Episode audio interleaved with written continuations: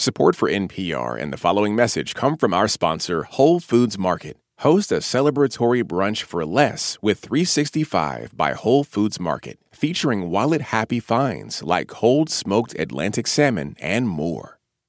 This is NPR's Life Kit. Forgiveness has a PR problem. Think about all those useless idioms to describe it. Stuff like forgive and forget, turn a blind eye, let bygones be bygones. With that kind of cheesy advice, no wonder why so many people travel through life dragging a steamer trunk full of resentments. Ana Holub is a forgiveness author and peace educator. She says further complicating the issue is the when and how we're first introduced to forgiveness. For most of us, that happens at school. On the playground when we're about four years old or five years old. When we start interacting with other kids, and then the adults tell us, oh, well, if somebody did something to us, then that person, perpetrator, should say they're sorry, and the other kid should just say, oh, well, it's okay and then they're supposed to move on. That's not much of a training in forgiveness, just saying it's okay. Still, she says, on the playground, sometimes saying it's okay is okay. But then we grow older. And more and more things that are really traumatic happen, then maybe it's not okay. So we live with these feelings of, of fear and, and revenge sometimes and anger. And then we can hold that for the rest of our lives unless we find a way to unwind it and let it go. If you're like most, you can point out those people in your life who've done you wrong. It could be a betraying friend, an ex spouse, an absent parent, a hostile sibling, an undermining colleague. No matter who it involves, the negative emotions it causes can devour your well being. Yet, you might be thinking, that person does not deserve my forgiveness. And that may be true, but it misses the point. Stepping out of victim mentality and building a practice of forgiveness when you can use every day in all sorts of situations is powerful and life altering if you understand real forgiveness and how it works. That's what we're talking about in this episode of Life Kit. I'm Stephanie O'Neill, a regular NPR contributor, here with a beginner's guide to practicing forgiveness, which, spoiler alert, has nothing to do with turning the other cheek.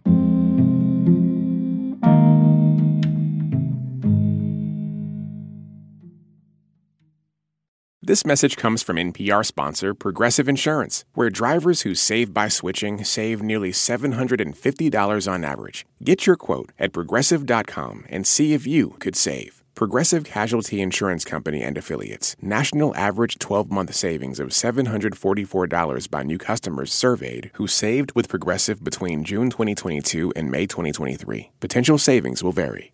Support for NPR and the following message come from our sponsor, Whole Foods Market. Host a celebratory brunch for less with 365 by Whole Foods Market, featuring wallet happy finds like cold smoked Atlantic salmon, mini quiches, organic everything bagels, and more. Plus, visit the floral department and jazz up your table with a beautiful bouquet of big, bright, sourced for good flowers. When the brunch has to be perfect and delicious, go to your local Whole Foods Market.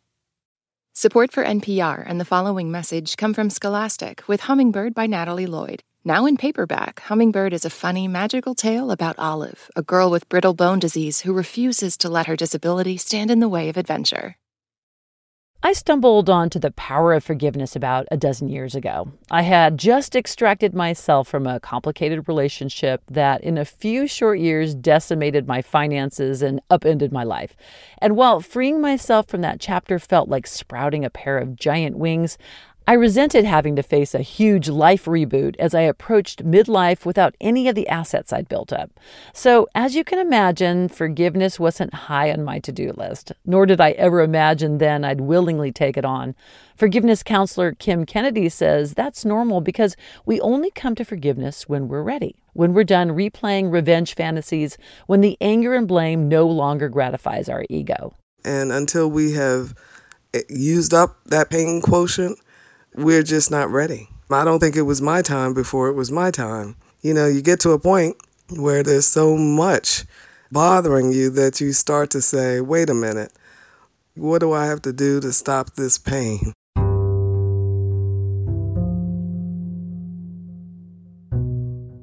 So let's look at what forgiveness is by starting with what it's not. According to forgiveness experts, the practice of forgiveness is not about condoning or making excuses for unfair treatment and other hurtful behaviors. It's not about getting an apology or a show of remorse from the offending party.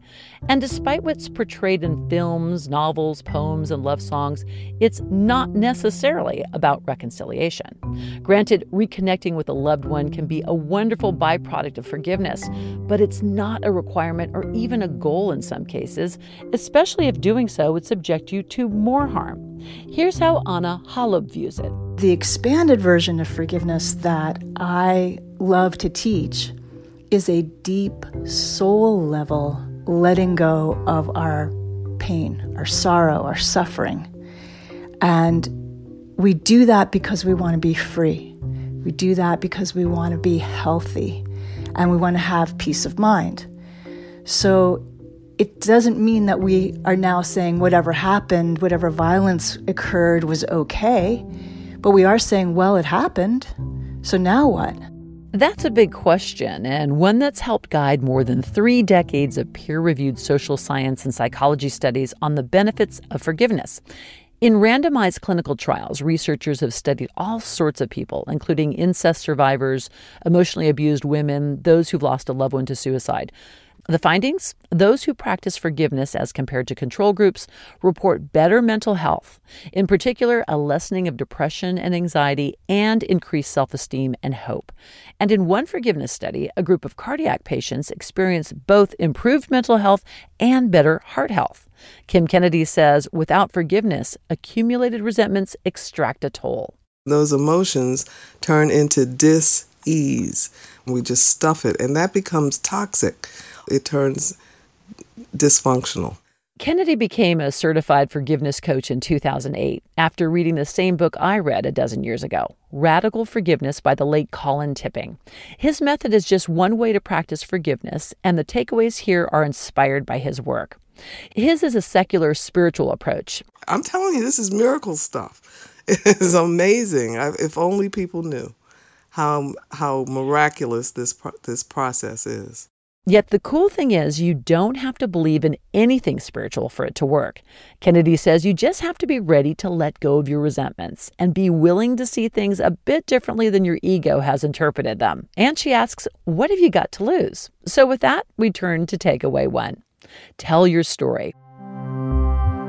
This is the part where you spew it all out the anger, the hurt, the bitterness, all the ugly, gory feelings you've been carrying around inside of you, says Kennedy. You have to be able to express what happened. You have to get it out of your system. That's the opposite of what traditional forgiveness tells us to do, which is to pretend you're not angry or hurt. But honoring all these raw emotions, Kennedy says, generates an authentic shift in consciousness, which is the gift of real forgiveness. And one quick note of caution here this is big work. Everyone's experience will be different. So make sure you give yourself the time and space you need to process it. Move only at a pace comfortable for you and seek outside help if you need it. Holub, who wrote the book Forgive and Be Free and teaches a blend of forgiveness approaches, suggests ways to prepare for this step. Turn off your phone, get rid of distractions, and create a space of privacy where you can do this work. Ideally, she says, choose a trusted someone to play witness, someone who can sit with you and listen with compassion and without judgment.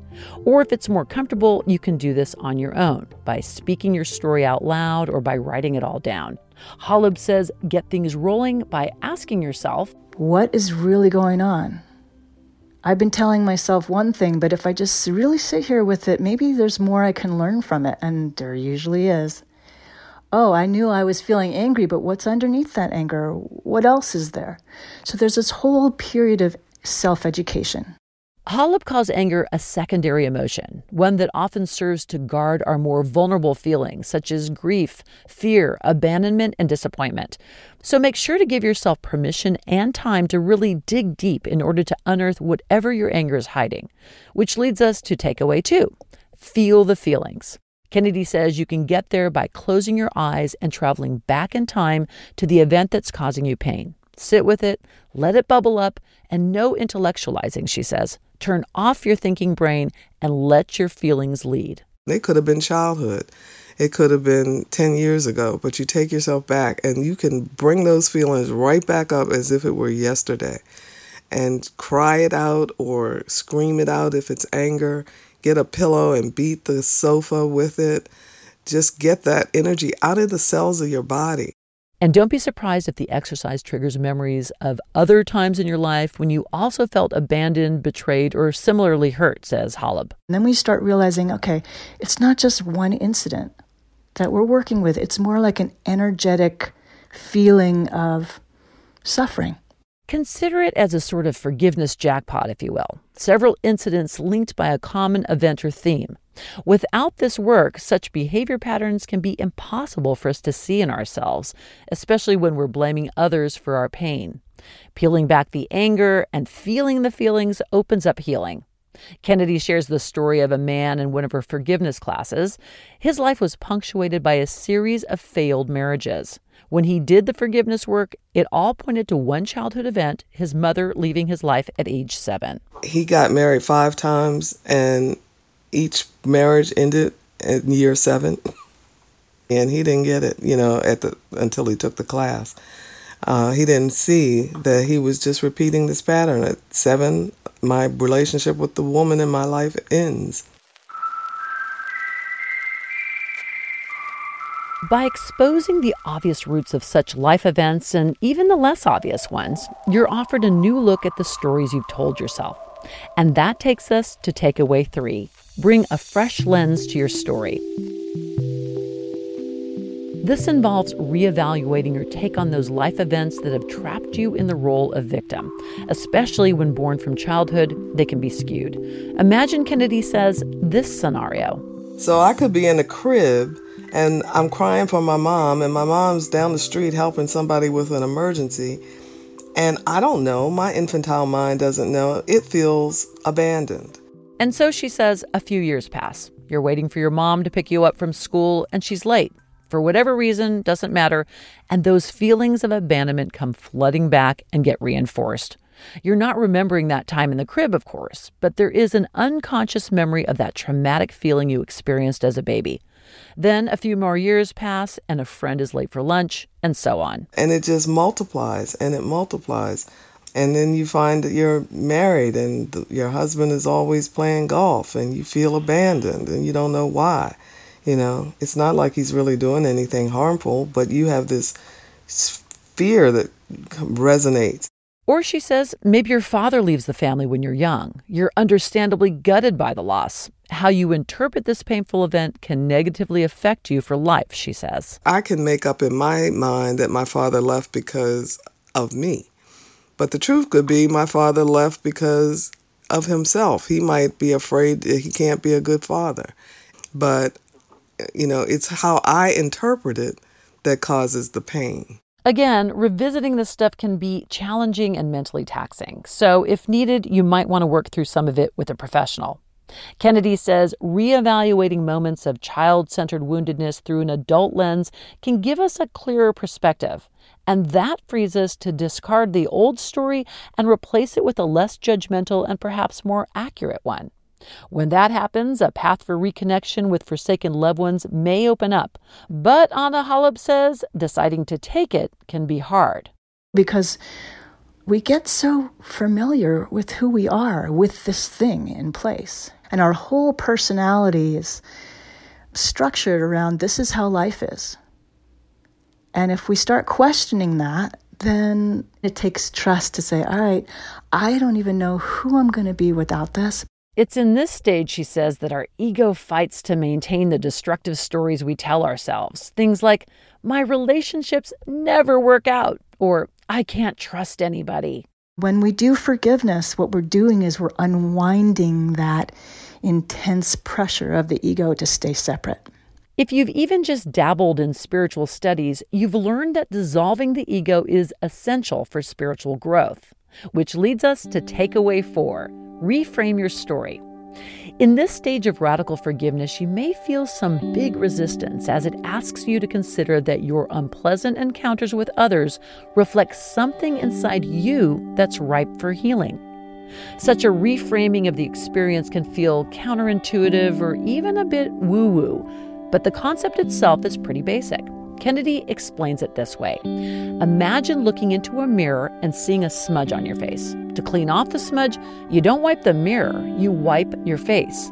Likewise, in life, often what you spot in others, negative and positive traits, are mirroring those you share.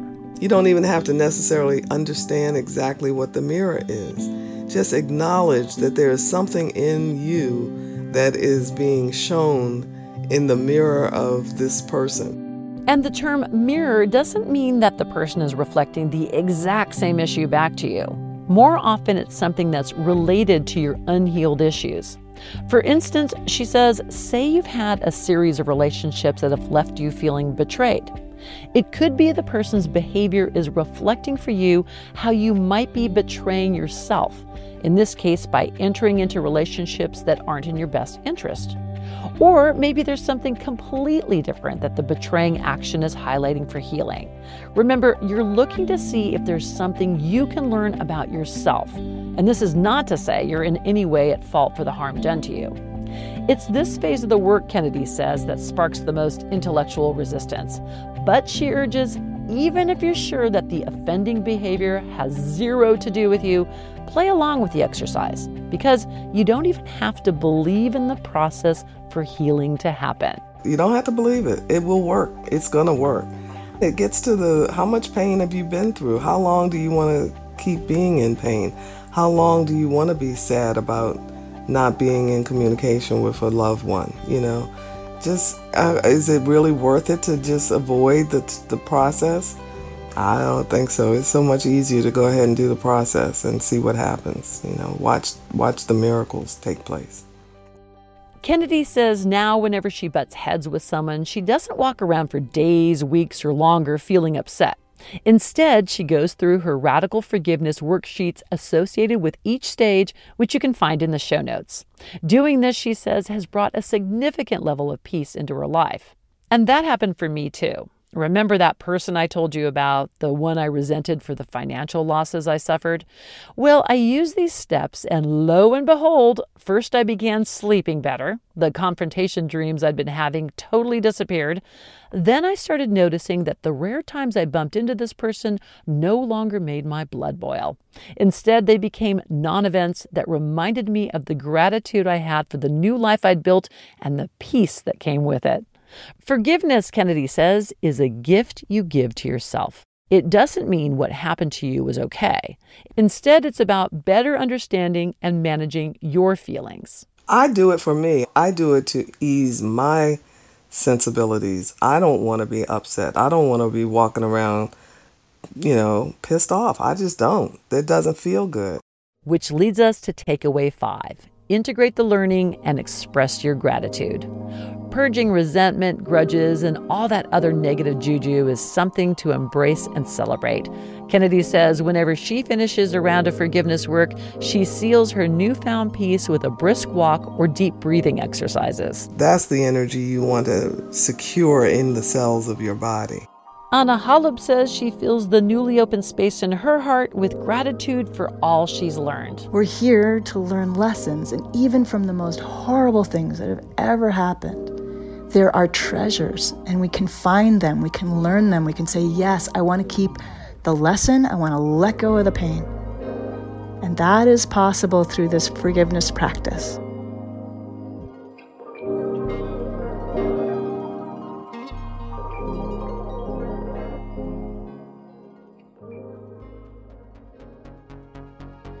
So let's recap.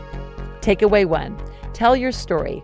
Releasing the bitterness, resentment, hurt, anger, and any other negative feelings you've been carrying around is key to opening space for the healing that forgiveness brings. Takeaway two feel the feelings. Authentic power resides in your ability to fully embrace your feelings. To do that requires mining the soft underbelly of your heart, that hidden place where you hold your pain. Then dredge the feelings around it, even if it means screaming, crying, and pummeling the sofa with a pillow. The goal is to get it out of your body. Takeaway three bring a fresh lens to your story. Take a close look at how your childhood interpretations may taint the way you see the world. Reevaluate the painful situation through your adult lens. Then determine if that old thinking serves your highest good. If not, it's time to replace the old worldview with a fresh adult perspective. Doing that will challenge your ego, but the personal growth payoff is huge. Takeaway four reframe your story.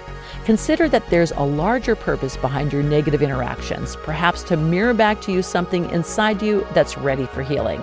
Takeaway five integrate and honor the change. Take a walk, a hike, do breathing exercises to cement these new feelings and viewpoints. Then offer gratitude for the shift you've experienced.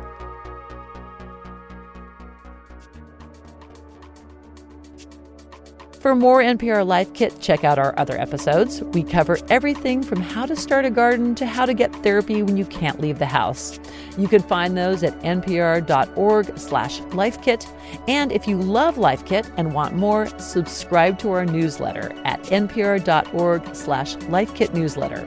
And here is always a completely random tip, this time from listener Claire Kenny. Hi, this is Claire Kenny calling. I just wanted to call with a tip for getting through working from home. Our team did a five minute mid morning workout that we actually deemed a dance party. So we basically um, had some really brief choreography and integrated planks and squats. And literally just did this for five minutes, but it was just a good way for people to interact over Zoom for this digital dance party slash workout. If you've got a good tip, leave us a voicemail at 202 216 9823 or email us at lifekit at npr.org. This episode was produced by Andy Tagle. Megan Kane is the managing producer. Beth Donovan is the senior editor. Our digital editor is Beck Harlan, and our editorial assistant is Claire Schneider. I'm Stephanie O'Neill. Thanks for listening.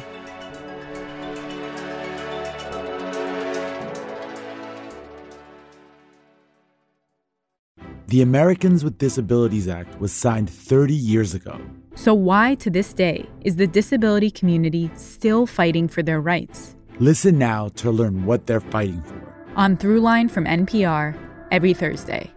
This message comes from NPR sponsor Discover. Tired of not getting a hold of anyone when you have questions about your credit card? With 24 7 live customer service from Discover, everyone has the option to talk to a real person. Limitations apply. See terms at discover.com slash credit card.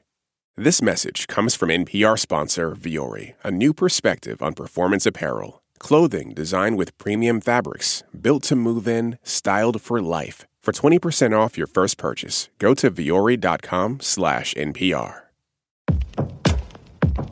What does it mean to be Black in America? In NPR's Black Stories, Black Truths, a collection of stories as varied, nuanced, and dynamic as the Black experience, you'll hear it means everything. Search NPR Black Stories, Black Truths wherever you get your podcasts.